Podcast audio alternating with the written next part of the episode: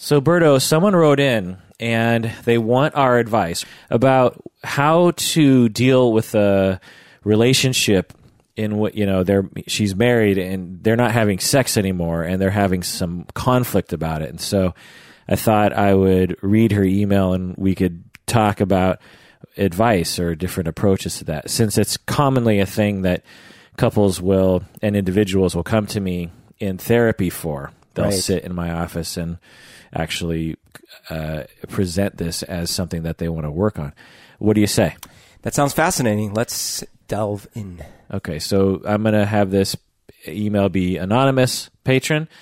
Uh, I wasn't sure if you wanted me to read your name, so I just going to read this anonymous. So I'm going to break her email into a few parts, and we'll just sort of Okay. chime in now and then. So she says, Kirk, my husband and I have been together for nine years. By the, by the way, what are we listening to right now? What- Oh, this is called the Psychology in Seattle podcast. I'm your host, Dr. Kirk Honda. I am a professor and a therapist. My name is Humberto Castañeda, and I was an open heart surgeon, but my hands got injured. So she says, My husband and I have been together for nine years. We've been having problems for a while now with intimacy and trust. It's been about five years since the decline of our sex life, and we've been arguing a lot about it. He thinks my attention must be going elsewhere. He has accused me of everything from having a, having an affair to being a lesbian. At first, I didn't know what was wrong with me. Berto, any thoughts? That's that. I have to imagine that that would be very common. That one person is feeling, uh, you know, like, wait, what's going on? Why are we no hanky panky? And then they start thinking, wait a minute, is it me? Is it some other person? Is it that they're, yeah, like, have they switched uh, sexes, interests? Uh, but rarely, I, I have a feeling rarely people might be like, oh, I wonder if they're having a difficult time at work, or I wonder if they're feeling depressed, or I wonder, you know, it's probably the, the first few thoughts are usually probably more, more soap opera like. Right. It's a very common presenting problem in couples therapy. As I was saying before, I talk with lots of people about this. And it's, you know, first of all, it's really natural for couples to grow apart over time. It doesn't always happen, and there are ways to prevent that, but I've seen it a lot, both personally and professionally, particularly at the around the the seven year mark, like the five to nine year. They call it the seven year itch. That's right. Well, they call it that for a reason. I haven't looked up the research, but I, I definitely see relationships. There are different milestones. Mm-hmm. You have, for instance, in many of the dating relationships now, because there's online dating and Right. so many people you can start dating, there's often a threshold that's a week in now. Oh, really? Yeah, Not used- five minutes? yeah. Well, it used to be like you know a few months or something, but now if if you can get through a week, you know, you meet someone on Tinder and you date them for a week, like you've crossed a threshold. If you're Yeah. if you're into that second week, you know. That's right. And then there's other milestones like the three month or the six month ish kind of thing, or the year. And then there's a there's usually a uh, a threshold at the 18 to 24 month mark. I crossed the two drink threshold with a gal at a bar one time Yeah, well, in Vancouver. That's that's. Are you sh- are you sure she was even talking to you, or you were just maybe too drunk? Maybe I crossed the two drink boundary, uh, or maybe it was the 20 drink. I, I don't know. Yeah. and are you sure she just wasn't your bartender? Because Was it you? Maybe it was you. I don't know who it was. so um, at the seven year mark, which they have crossed recently because they're nine years now, it it there's a there's a there's a threshold there, and there are certain tasks that are common to couples. They've been together nine years, you said? Nine Right. years. Wow. right? Okay. So, you know, things like sexuality, because sexuality often becomes cool over time. Hmm. Whereas in the first year or two, there's very little pro typically there are problems with sexuality in the first couple of years for some people but mm-hmm. often it's it's very easy for new couples to drum up the motivation or to forego the normal barriers that that get in the way later on In many cases, relationships start via the sexual route, right? Like you are attracted to each other and then you meet, and pretty soon you're kissing, making out heavily. Pretty soon you're having sex, and that's kind of like you probably start doing those kind of activities before you even find out, you know, what your parents' names are. Where did you, or were you born? What was your early childhood like? Right. Or maybe even more specifically, the sorts of insecurities that the other person has. There's just not as much at stake in the beginning of the relationship, even though it's intense and you might really love that person. There's a level of vulnerability that grows over time that is not as present as it is in the beginning. You know, if you fall in love with someone and a month later they dump you, that's different than if you fall in love with someone and 20 years later they dump you. oh yeah. You know, it, it's just as time goes on, you get more vulnerable, and people start getting in more conflicts, and they start hurting each other, and they start distancing each other to protect themselves. They might have kids. This couple, they actually have kids, and so you focus on the kids. You're busy with work. You neglect your relationship, and before you know it, you're just no longer really connecting over time and there's not a lot of goodwill and there's no routines of of of love between the two of you and so so in in, in regards to his his you know he's accused me of everything from having an affair to being a lesbian. These are really common paranoias for people who feel neglected both men and women when they feel neglected by their partner sexually. They will say things like this. You're obviously have you must be having an affair. Otherwise because when we first met you wanted to have sex all the time and now you don't want to ever have sex so mm-hmm. you're you must be getting it somewhere Right. is the thought or you used to be so attracted to me what happened well maybe you're a lesbian now you know Right. it, it, it, now certainly those things happen but it's not likely right Right.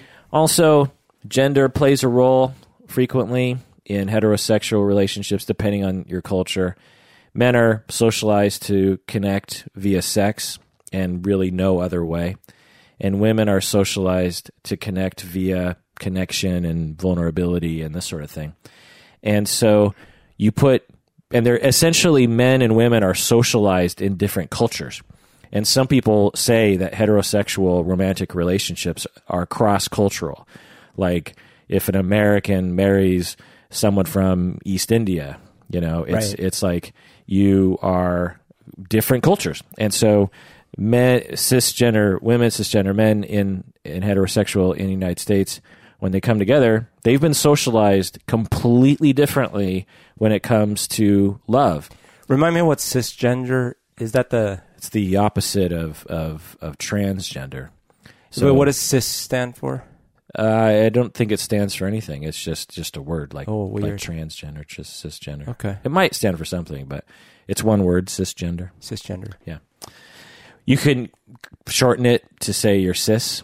You know, I- I'm a cis ah. male or something. I'm a You'll, you'll start hearing that more and more because there needs to be a label that demarcates the fact that you're cis. There's just because you can't just say I'm male and then Right. everyone else is trans male or you know you have I'm to non-trans or something. yeah, right. There's no word for non-trans. You have to say cis. So, okay. So let's get back to her email. She says, "I started looking into it. I have looked into everything, such as hormone levels, attachment theory, resentment, and projection. I've realized that I don't like being vulnerable, and I usually end relationships after a year. I hate the thought of someone knowing what makes me happy or sad or angry because I don't want to give them anything they can use to hurt me. This is because I had a very narcissistic mother who was also a drug addict. Hmm. I have always presented myself in a very strong, independent way. I told my husband that I discovered that I have a fear of vulnerability. And he told me, I'm your husband. You have to be vulnerable with me. What do you think, Berto? Well, that that's uh, sounds like she's done a lot of self introspection and really looked at you know different reasons why she might be feeling or not feeling uh, in these ways. Um, it seems like the question of does one have to be vulnerable to be in a relationship is an interesting one.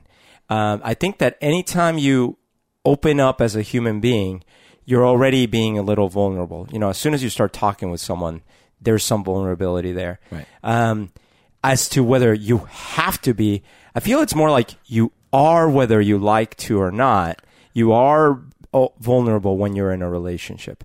I don't know if I'd say that you have to be. It's more like you just are. Uh, I will say it depends on what we mean by vulnerable. That we, I would say we people have to be vulnerable. Now there are different styles of relationships. Some people prefer to be a little more distant, and there's nothing wrong with that. Some people prefer to be very close and vulnerable. There's nothing wrong with that. But there are inevitable conflicts that happen and, and needs that that are not met. When, for instance, her she is hurt by the things he's saying, you have to communicate that it that those things hurt, and that's vulnerable to say that. I'm not talking about laying your life open Yeah. to, to being harmed, but I'm saying you, you can't like for instance, someone at work hurts your feelings. Well, if you don't trust that person, you might not necessarily tell them, "Hey, you hurt my feelings," even though you could say that. But it's vulnerable to say that.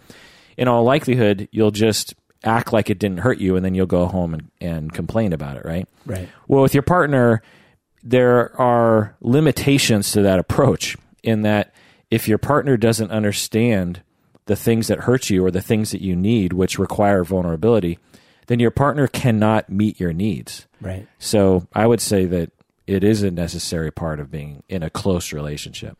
Yeah, I guess maybe it's the same thing. I would have just flipped it around maybe and say, look, you're gonna be vulnerable. You you what you have to do is you have to be uh, you know receptive to that vulnerability and open to to like what you were just saying. How can you help your partner through those vulnerabilities? You know, and that's that's interesting. So it's, I know a couple. Sorry, I know a couple that's been together for for you know I don't know four decades or something, five decades, and they sleep in separate bedrooms. They never show any PDA, no public displays of affection whatsoever, but they're still together, and you know I'm sure they'll they'll die before they would ever not be together. Um, I think they've figured out ways to hide each other's vulnerabilities or not deal with it. You know, and it, Right. I'm not saying it's great, but it, it's somehow provided a functional balance for them. Well, culturally, people would look at that and say that that was sad and that they have a terrible relationship, that they're just faking it or something. But and certainly that can be true, but it's not. It's not a for sure thing. Yeah. Some, like I was saying, some people prefer to have distant romantic relationships. They're more independent. They're more loners, and they come together. There are couples that are married for 20 years and they choose not to even live with each other. And many people would say that that is completely dysfunctional, but that's a cultural judgment. Love is something of a preference. You love the way you want to love and you're you have a right to have the relationship that you want. And and some couples are choosing to sleep in separate rooms because of snoring or and and th- there shouldn't be any shame about that. Right. It's just a matter of, of, of preference. Now, if you're sleeping in separate rooms because you can't stand each other and, and you're either afraid of being vulnerable and trying to address these issues to improve your relationship or you're afraid of divorce because you're too old and you don't think that you know anything is available beyond the threshold of divorce then that's a whole other thing but it's really case by case basis And it, it also, I think, used to be probably less common, uh, at least in this culture, for couples to be so open with each other. Like when I when I see couples that are now old old folks, and when you watch movies and things like that from from the fifties or, or older. Um, it, at least the depiction and what you hear from people was a lot more kind of daily pragmatic living rather than tell me what's wrong with you what is bothering you you know these seem to be not things we would do Absolutely. The gender roles in recent American history culture were quite rigid, and therefore it prevented couples often from actually having intimacy. It's hard to know where we were before that because Yeah. we, our observations only go back so far. It maybe 500 years ago, people were much more open with each other. Maybe there are some cultures where husbands and wives were extremely vulnerable with each other. It's just hard to know. There's a it's just a common misconception, I think, that we automatically know that every and you weren't saying this, but I hear this. Every culture was extremely rigid and quote unquote t- traditional as a reflection of the way it was in the 50s, for Right. instance. you know.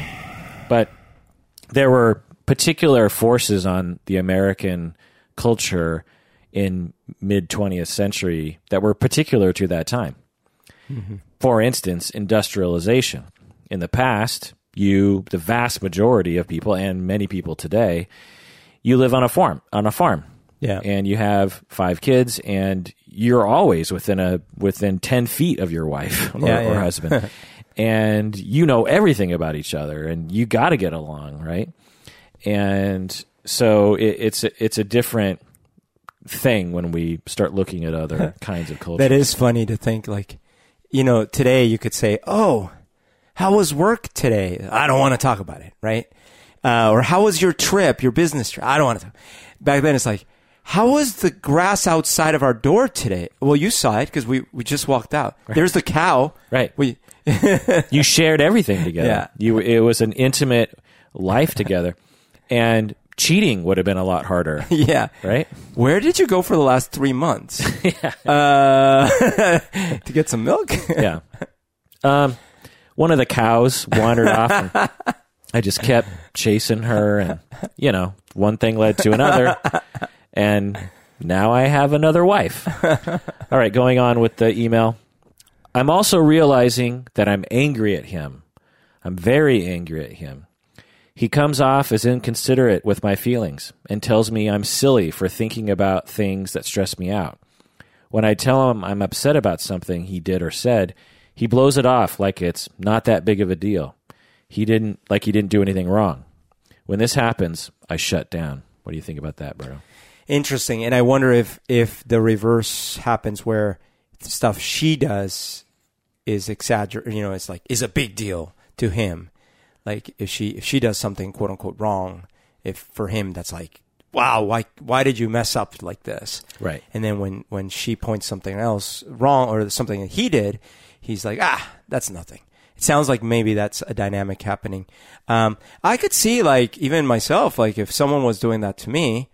I could see myself being like, well, all right, I'm not that. That doesn't seem to make me horny. Horny.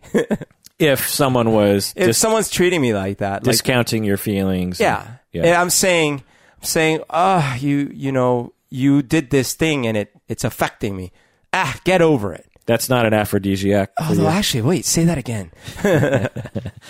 All right. Well, let's go on with the email, and I want to talk about attachment and other kinds of things. But before we do that, let's take a break. What do you say? Okay. Okay, we're back. If you haven't already become a patron of the podcast, do so now because we want you to become a patron, and that's just the only thing that we want anyone to do. Join the family. Join the family. We are one. And when you email us as a patron, we're much more likely to read it on the air like we are right now. And less likely of, to make fun of you, honestly. That's right. well, we obvious whenever someone you know writes in and they're just a listener and not a patron, we just ridicule it. Yeah, like for, for years. yeah, we like post it up on the wall and just point and laugh. Yeah. So if you don't want that to happen to Yeah. you, become a patron. Hey, man, blackmail and, uh, what's the other thing? The Coercion. coercion. Yeah. All right, uh, let's go on with the email. He wants things fixed without a lot of process to it. I ask him to cuddle, and he says, Why would I give you what you want if I don't get what I want? I tell him this, and he says that I only think about the negative, and I have to know he is coming from a positive place because he's my husband, and he wouldn't have married me just to belittle just to belittle me for the rest of my life and she wants to know our opinion. She says, "Thank you so much for all that you do." What do you think about that one? Interesting. So, so, uh, let's, let's reconstruct that. She, um, is she the one asking to cuddle? Or is he asking to cuddle? Yeah, she says, "I, She I want wants to to- cuddle," right. and he's like, "Why would I give? Why would I I cuddle with see. you if you don't have sex with me?" I see. Okay. So now stepping into the other person's shoes for a second. Um, irrelevant of how we got to this point, I could see the following: if if the other person is feeling unwanted, unattractive, you know, undesired, which sounds like he may be feeling that way, um, I could see them saying to themselves and then to her saying, "Look, um, I've made all the moves, or I've, I'm always the one making the moves. You don't seem interested, so why should I even bother?" Like I could kind of see that dynamic uh, playing out, uh, and it's unfortunate because it means it's gotten to that point. Um, Right. Then it just becomes tit for tat. Yeah. And whenever you ask for something, the other person is saying, "Well, you didn't give me what I want, so I'm not." If if if if that's your mentality in your marriage, believe me, you're doomed. there also might be fear on his part that if he does cuddle, that it will just be cuddling. Right. And I know that doesn't sound fearful or like scary to some people, but in his mind, it's like he's horny or whatever. He wants sex, and he's sitting there like, "I gotta cuddle." Okay, let's say let's say we cuddle, and then he starts cuddling, and everything that's running through his mind is, "Okay, how much longer do I have to cuddle? How much longer do I have to cuddle? Wait, nothing's happening." And then he starts getting frustrated. Then he starts getting uh, what do you call it, resentful again, and then it's back to square zero. Right. The thing is, is that men are socialized to completely laser focus on intercourse specifically. And the fact is, is that humans are way more varied than that.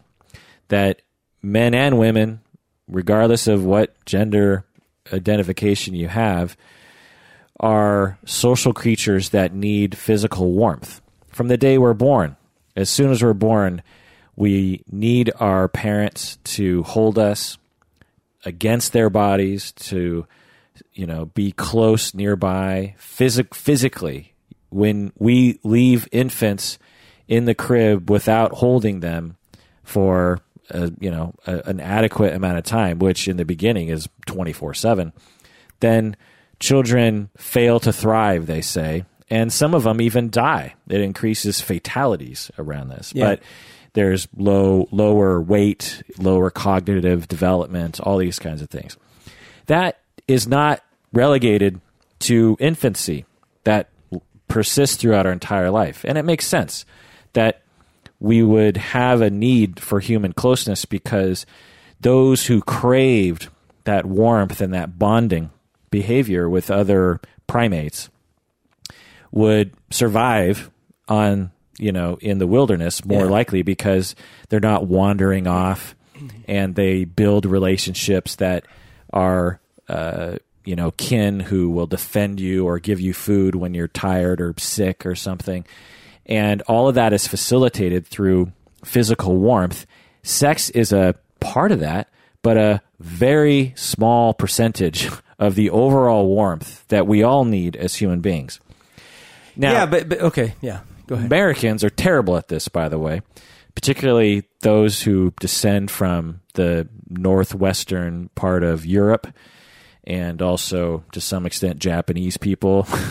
Yeah. Which I, in my family, get the double whammy of. Meaning that that there's no modeling of just sitting and holding someone or Well, there's a being intimate. culture that says that you don't need that, and a culture that says that that is uh, unbecoming or unnecessary or fosters dependency or something.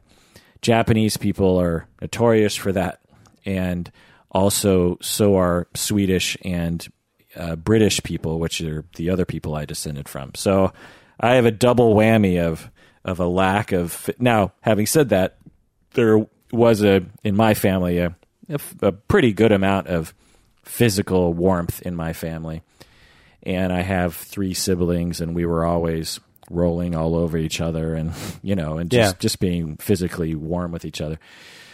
And so, anyway, my point is is that because Americans have been socialized and raised in this anti touching environment, you have what I find to be two obvious symptoms. One is is the increase in pets, in pet ownership and pet love. There was a time when plenty of people didn't have any pets. Now everyone has at least one, seemingly, if not multiple pets. And what do we do with our pets? We, cuddle Pet, we pet them. we pet we cuddle with Yeah. them. We love them. And these are these are um, you know surrogates for the warmth that we crave from other human beings. Also, another manifestation is you find men completely obsessed with sex because you tell men, Uh, you tell all people you can't touch each other, but particularly men, because if men touch each other, they're gay, which is the worst thing ever. Well, you also tell them they can't touch women Right. un- un- until some very, very narrow circumstances are met. right. Yeah. So, say you're 10, and I actually, I'll tell you a story, and I might have said this on the podcast before. When I was in the second grade in Sunny Hills Elementary in what is now Sammamish, Washington, we were completely um, involved in each other's um, space. I remember whenever the lights went out for a movie or a slide projector thingy, we would all get down on the ground, uh, you know, in the library, and all the boys and girls would cuddle. Right. There was no sex. There was no sex. I mean, we didn't even know what that was. Right. It was all just like back rubs and just warmth, physical warmth. During recess, we would play soccer, and then other times we would we would hug each other, and and it was everyone. It was all mutual, boys and girls. There was no differentiation between boys and girls. Nothing past fifth base. Nothing. And so I remember in third grade, for I have no idea why, it completely did a 180. Mm-hmm. And no one touched each other, and everyone was insecure. And there was a very firm boundary between boys and girls.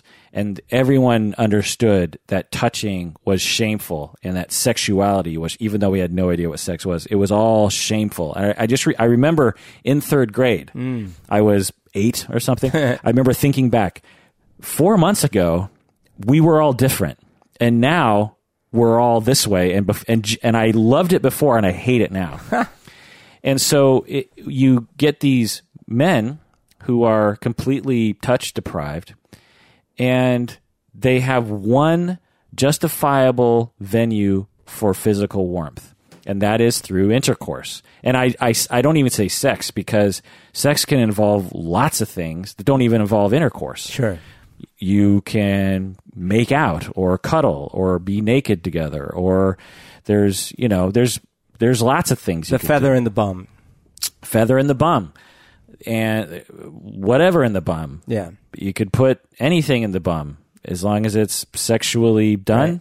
then it's not intercourse and so there are just this tremendous pressure for men to ha- have intercourse all the time because they have a quotient of physical warmth that they need physically it's not just a intellectual desire it's a it's a physical biological need and when they can't get that sex it destroys them because it's their one way of having that human need met. And then you have these women who are just like, my God, what is this pressure all the time? You know, what, what, what's now, of course, there are women who will pressure men, so I'm not going to generalize completely, but in my experience, there are more men who are pressuring women to, to, to do this.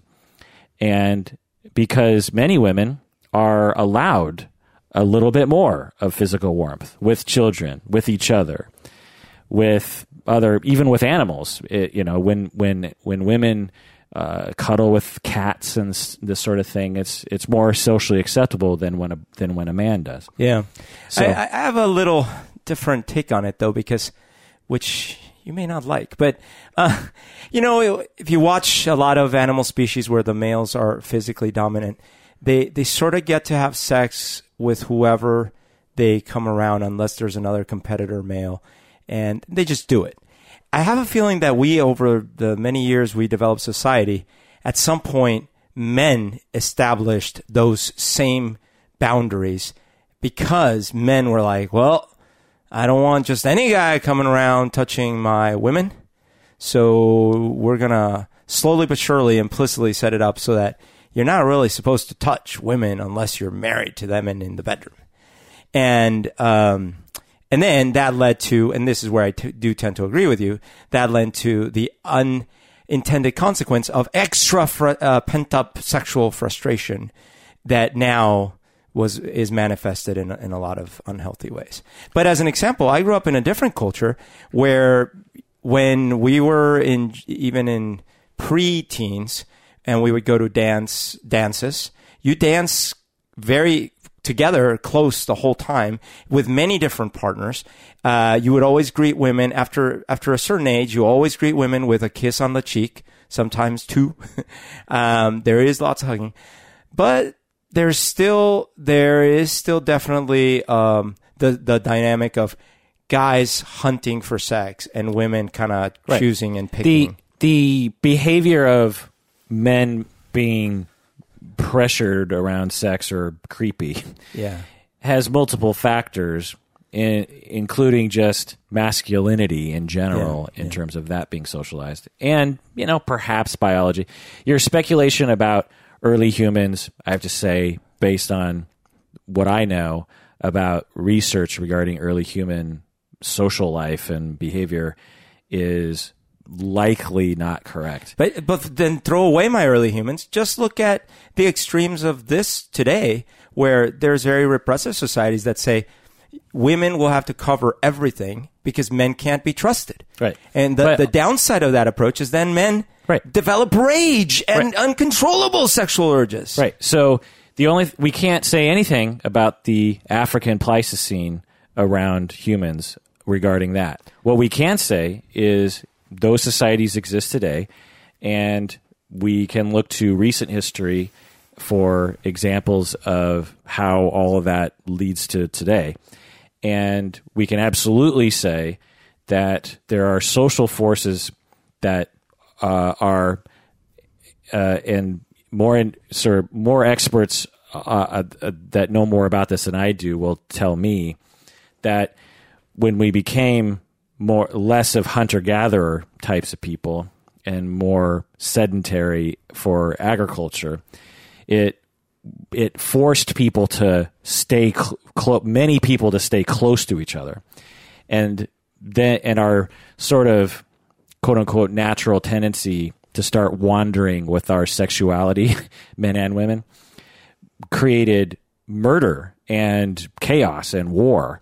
And so laws emerged. Yeah, that's what I was saying. Right. And then I think that as a result of that, the un- one of the unintended consequences was not everywhere in the world, not at all times, but in many cases, men and women sitting there in a corner being like, God damn it, I want to, I want intimacy and I can't have it unless I meet these very, very narrow like requirements. Right. and you bring up Colombian culture, which has a different aesthetic when it comes to Yeah. male and male or, you know, f- touching. It doesn't eliminate the creepiness, so to speak, but it, it does provide that need to be to be touched and to have warmth. That's right. There are 16 year old white American boys who are literally touching not a single human being Yeah. for months and months and months. Yeah. Because it's not a, cult, a, a custom in their family. Other boys aren't going to touch him because that's that's gay. And if he doesn't have a, a girlfriend, then or even if he does, there's a chance that he doesn't ever have much time to to cuddle or to have contact with her. And so, what does he turn to? Can you guess what he turns to? Violence. Well- the worst kind. Well, that, but what else? Oh, but yeah, uh, and certainly people can turn to violence or sports or something. But, Uh, but- masturbation. right? They turn to porn and masturbation because it's a pseudo. It's a pseudo warmth. You're you're you're touching yourself, but you're fantasizing about someone touching you. Yeah. Or people turn to sex workers or massage therapists, or you know, and there's professional cuddle, cuddlers. But anyway, so getting to your email patron, I'll say that you and your husband follow a very similar dichotomy regarding attachment insecurity. Without going too much into the weeds, there are, uh, in essence, the easiest way to explain this is there's two types of a, based on the way you were raised from your own parents and caregivers from zero to five you each of us have our own attachment style. And there are two basic umbrellas. You have your secure attachments and you have your insecure attachments. If you're securely attached then you manage relationships fairly well. It's not like you don't ever have problems but you manage to uh, love people but give them space. You manage you trust people generally speaking enough to to manage the to navigate relationship conflicts. Not always, but you know, you're you're just better at it. The other type is insecure attachment, meaning that when you were growing up, you weren't given enough love or attention or security or stability, or you were given uh, attention or or stability with strings attached or something. And so you, you grew up insecurely attached to your parents, and therefore, as adults, you exhibit insecure attachment.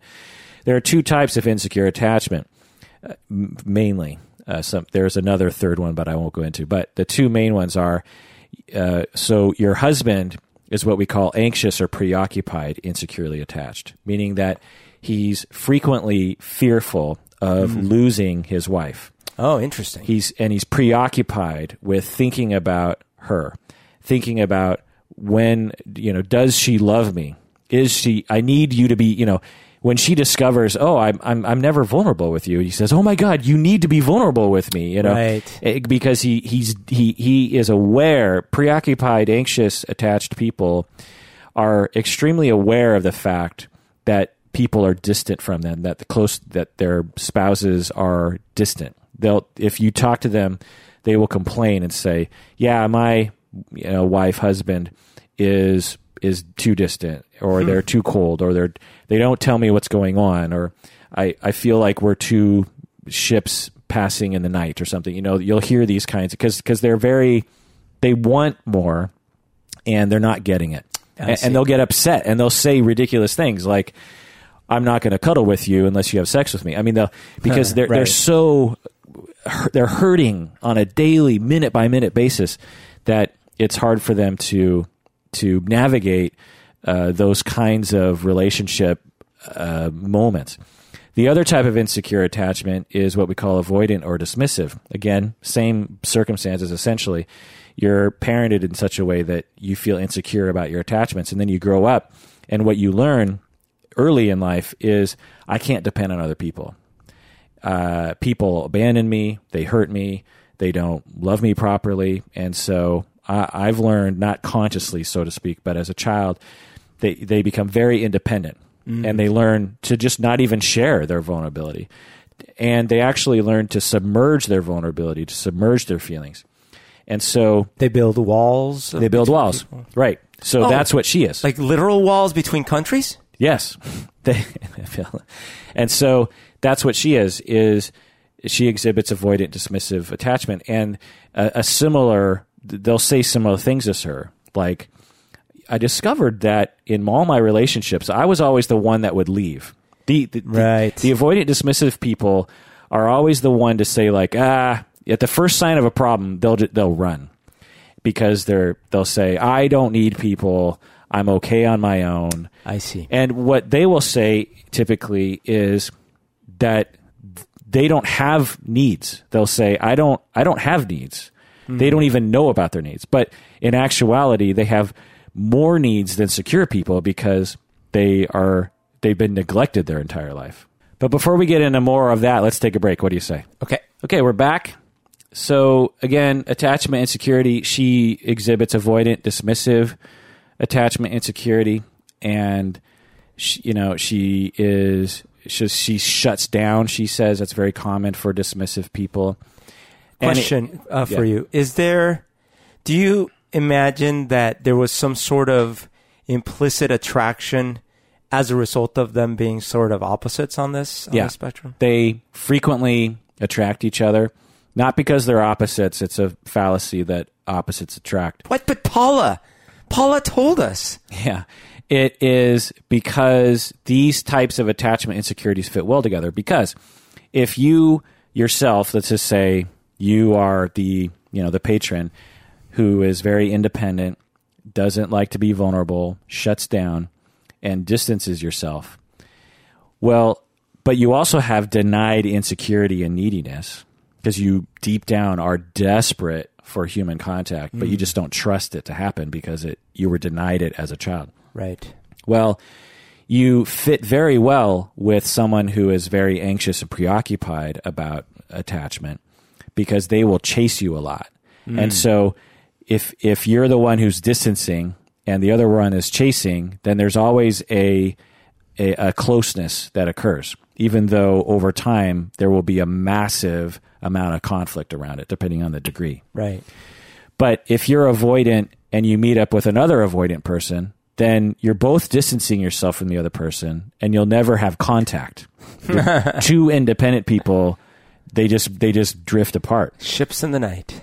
Plus, you don't have a viable uh, screen to project your neediness onto, which you need.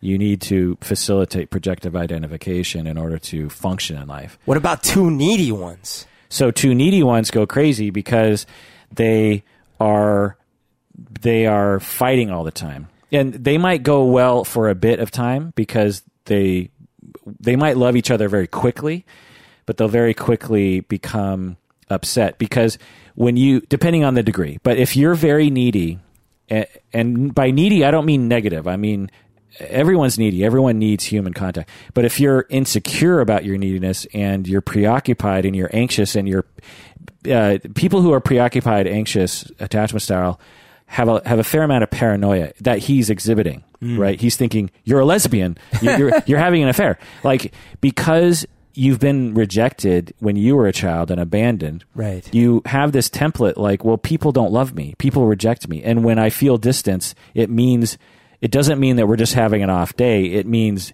they're moving away permanently. Right. They're going to abandon me. That's that's the paranoia. And so Because your, your brain's like probably stored some of those signals back when it really meant that you were abandoned or whatever. And you're like, oh, I will forever Right. see that as a red warn, a red sign, you know? Right, exactly. And so when you put two people like that together, they become paranoid about each other and it explodes very quickly. Right. So a stable, somewhat stable, the most stable is secure and secure. Those are the if you have two securely attached people together, research says most, you know, most stable. But another stable configuration but will likely dissolve at some point without help is the uh, what we're seeing here is anxious Got it. preoccupied with an avoidant dismissive person. So um, okay. What i will say is this. You guys need couples therapy with a good couples therapist. Not every couples therapist is good. Take it from me particularly with someone who understands how men and women are socialized regarding attachment which is something to think about, and socialized regarding masculinity, femininity. Um, now, the other thing I'll say here is there's nothing in this email that tells me that you two are doomed. I've treated people with much worse problems than this, and they've successfully turned themselves around. Wow. It takes a long time. Couples therapy, like in a situation like this, can take years. But you don't have to meet every week. You might meet every two, three, four weeks, mm-hmm. and I've seen success with that. But like I said, it's a very common problem. I've helped many couples with worth, with worse problems. Your advice is baffling because my instincts would have been look, set up a situation where he comes home and he finds you with a guy and a girl whom he doesn't know, with you yelling that they're so much better than him in every single way. I think that would really turn things around. Yeah, I don't know what sort of kinks you have, my friend, but. Well, actually, we've talked about We've this. talked about the it. cuckold fetish episode a few couple like a year ago. All right.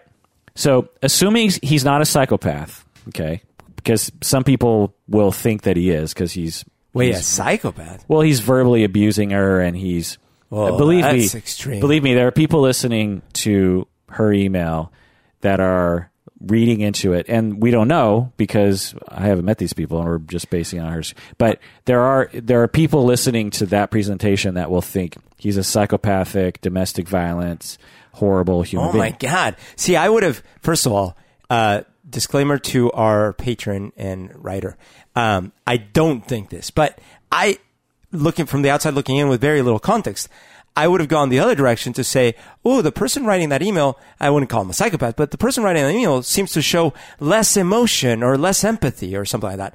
I wouldn't have said that the other. I, what I would have said is something along the lines of like, oh, they seem insecure, they seem very uh, worried, they seem uh, paranoid, all these kind of things. But it's interesting, like psychopath. Yeah, well, or domestically violent or abusive or something like that. I I mean, see. she asked to cuddle with him. That's a nice thing. He's like, I'm not going to cuddle with you because you don't have sex with me. That's That's not abusive. That's just that. stupid. Well, depending, believe me, if you saw what that might have been, it, it, you might agree that it's abusive. Now, uh, there's no way Well, to know because Yeah. it's. I mean, just think about the message there. It's Yeah. like unless you lay there so that I can have sex with you. Then I'm not going to give you what you want. You know, it's it's pretty. But but but we're, we're yes, but we're walking into this nine years on. So we don't have the context of where he thinks he's trying to pull these little levers to try to get his life the way he wants it, and he can't. Right. And so it's it's not again he could be, but it doesn't sound to me like he's like from day one. Okay, I'm going to blackmail you left and right and Right. No. extort you. yeah, no, I I, I don't think Yeah. I don't see signs of it. But I'm saying it's just unknown. Some people might go Right. to that. But assuming he's not a psychopath and assuming that he's not like a quintessential abusive narcissistic person and assuming that he has the c- capacity for love and empathy like everyone else but he's just been socialized weird and he's in a tight spot that he, Nine years. that it's hard for him to get out of um, he he needs to access his feelings and be vulnerable about them while you are compassionate toward him and vice versa. For instance, he could say, and these are just like cheesy words, put it in your own words, but for instance, he could say, "It hurts my feelings that you don't want to have sex with me, and that makes me angry sometimes. I want to be close with you and have sex with you, and when we're not close and not having sex, I feel sad." So it sounds childish, it sounds cheesy, but however you put that into words, that needs to be communicated. Those are the kinds of things that need to be said between people. And in my experience, the couples that come to me, they've never even come close to those kinds of communications. And then you could say back to him, I'm so sorry about that. I, I really don't want you to be sad. I'm dedicated to finding an answer together. Let's talk about it. Now, with this, you're on the same team. You both want to increase intimacy and sex. You both are on the same page. You both want the same thing, and then you work on it, and that takes time. It you have to. It's it's it's never as and what he wants and thinks is there's an easy answer to this. He, she could just turn it around in her head, but even if she forced herself to have sex with him at this point, they've got some deep seated issues that that need to be worked out, and so so it takes time. There's been a lot of damage, and all that damage is going to take some time to unravel. Uh, a couple questions I would have. One is, uh, has something changed in the last n number of years to where she is, if she asks herself in the cold light of day, is she still actually attracted to him sexually? Well, like what? Uh, His, his and his appearance, his behavior over time, the way he does talk to her just makes it so that every time he opens his mouth, it turns her off. I mean, these kind of things. Yeah. And because because it's one thing to be like, well, yeah, no, I still find him very attractive and stuff.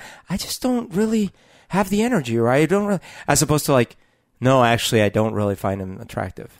You know. Yeah, could be. And and then the other aspect, the other question that comes to mind is, um, but you kind of answered it there. I was thinking, well, is there any value in just in just having sex, like, or Yeah. is that counterproductive to some extent? No, it's fine as long as it doesn't feel like she's being raped. Right, do you know what I mean? of course. But yeah, there's there's nothing wrong with that. It's not going to fix the problem Yeah, yeah. because there's that's what he thinks the problem is, but that is not really the problem. And in fact, it could it could work backwards because he might start feeling, wait, you're just having sex with me to have sex with me. Right.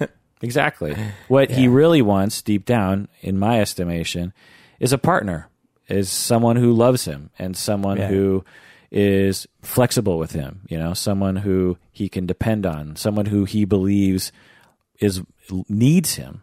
Because that's what he's that's what a lot of people want is Yeah. is they want their partner to need them somewhat. Not not too much, but but some because it indicates that you're important in, in that person's life. you know? Cheap Trick said it best. Yeah, I want you to, To need me. me. um, Yeah. So so basically, the uh, the other question is, is should should they start with the couples counseling? Should they do individual therapy? Should they do both? no, they should do couples counseling. Uh, I mean, they should do both. They should do it, but they definitely need couples counseling.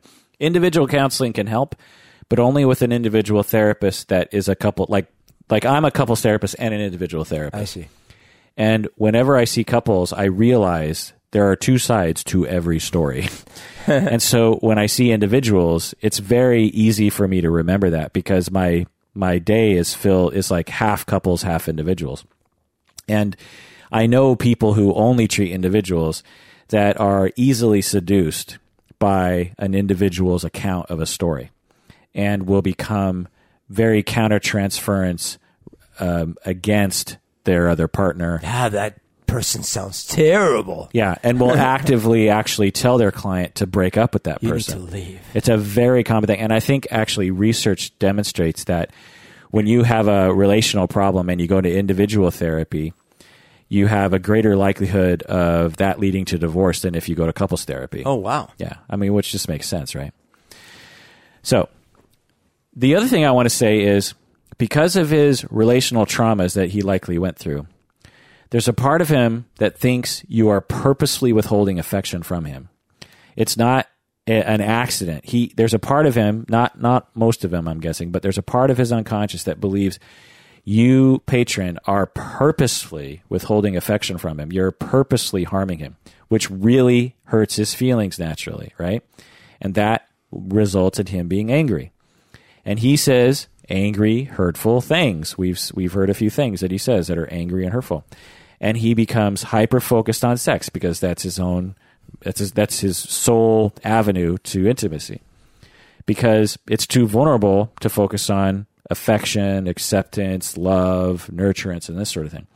This triggers your relational traumas regarding your narcissistic mother, whom you learned to shut down around, and you shut down to him. You become numb, like actually neurologically numb. You repress your anger, which is what you needed to do as a child because you can't be angry at your mom. She would abuse you in all likelihood, or at least it would make her more volatile, which completely eliminates your libido. When you shut your brain down, you shut everything down. And Yeah. Your anger, your your sadness, your happiness, and your libido, your sexuality. You can't get horny if you're emotionally numb. And so in desperation, he begs you for an answer to this problem. And so you turn to the only thing that comes to mind, which is the things that he said or done, which is part of the problem, but it, it's not, it's only half of the pattern. Hmm. And this triggers his fears of being abandoned. So he tries to convince you that your perspective is wrong because he believes that if he can convince you that you're wrong, then you will love him in the way that he wants you to love him. And this triggers you to become even more numb because just like your mom screaming at you in a narcissistic way, you needed to become numb as a child, you become numb to your husband. This in turn triggers his relational trauma because he is terrified of being abandoned and he feels your energy moving away from him.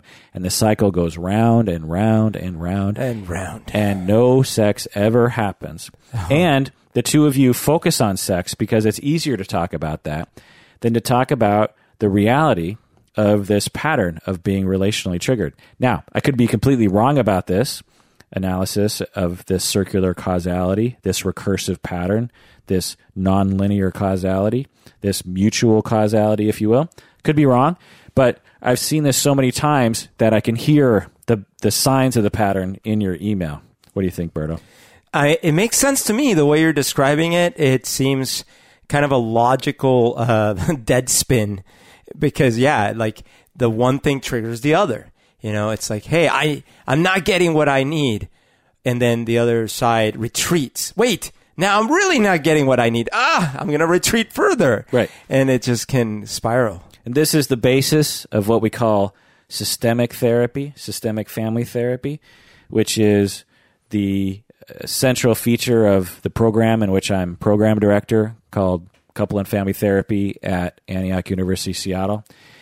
Systems theory is extremely powerful when analyzing the cause or the diagnosis when uh, we see these kinds of problems in families. Other kinds of perspectives are terrible in my in my mind. Most of them don't even consider this pattern of back and forth.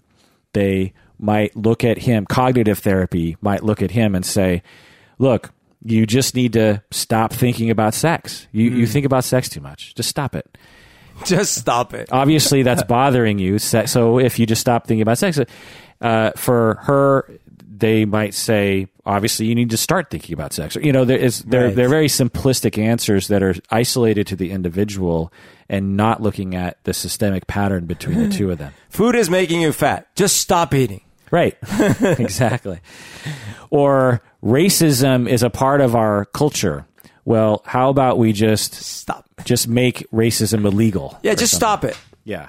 it's like no, it's a system. Why can't we all just get along? it all fits together in a in a vast web. Uh, the classic example that I bring up is wolves in Yellowstone National Park were bothering people, so they just killed all the wolves oh, I heard about this. Oh, and or moved them or something. I think they just killed them, and which led to an increase in the deer population, Right. which led to a deforestation, which led to more runoff into the rivers, which killed the fish, which led to a complete breakdown of the ecology. So what do you have to do? You got Bring the wolves. You got to bring the wolves back, you know, and this denial and ignorance of systems and the reality of systems is part of the problem with therapy today. And not to sound superior, but I'm going to, that without a systemic theory and understanding systems, you will miss, in my estimation, a majority of the issues in couples therapy, a majority of the issues in family therapy, and a majority of the issues that individuals come to therapy for. Because people come to therapy because they're anxious, they're depressed, they're upset about their relationships. And unless you understand the system in which they're embedded, you will miss the true diagnosis of the problem. And when you treat just that person, you're essentially just getting rid of the wolves in that ecosystem. So you're saying bring the wolves back. He should he should have prostitutes come to his house regularly. I'm saying when a client comes into your office, you have to bring in their wolves and and let the wolves do what they're going to do. Literally? So- sometimes that means the wolves are going to eat your clients, Yikes. but them's the breaks. All right, well that does it for that episode of Psychology in Seattle. Thanks for joining us out there. Thanks for joining me, Berto. Oh yeah. And please take care of yourself because You deserve it.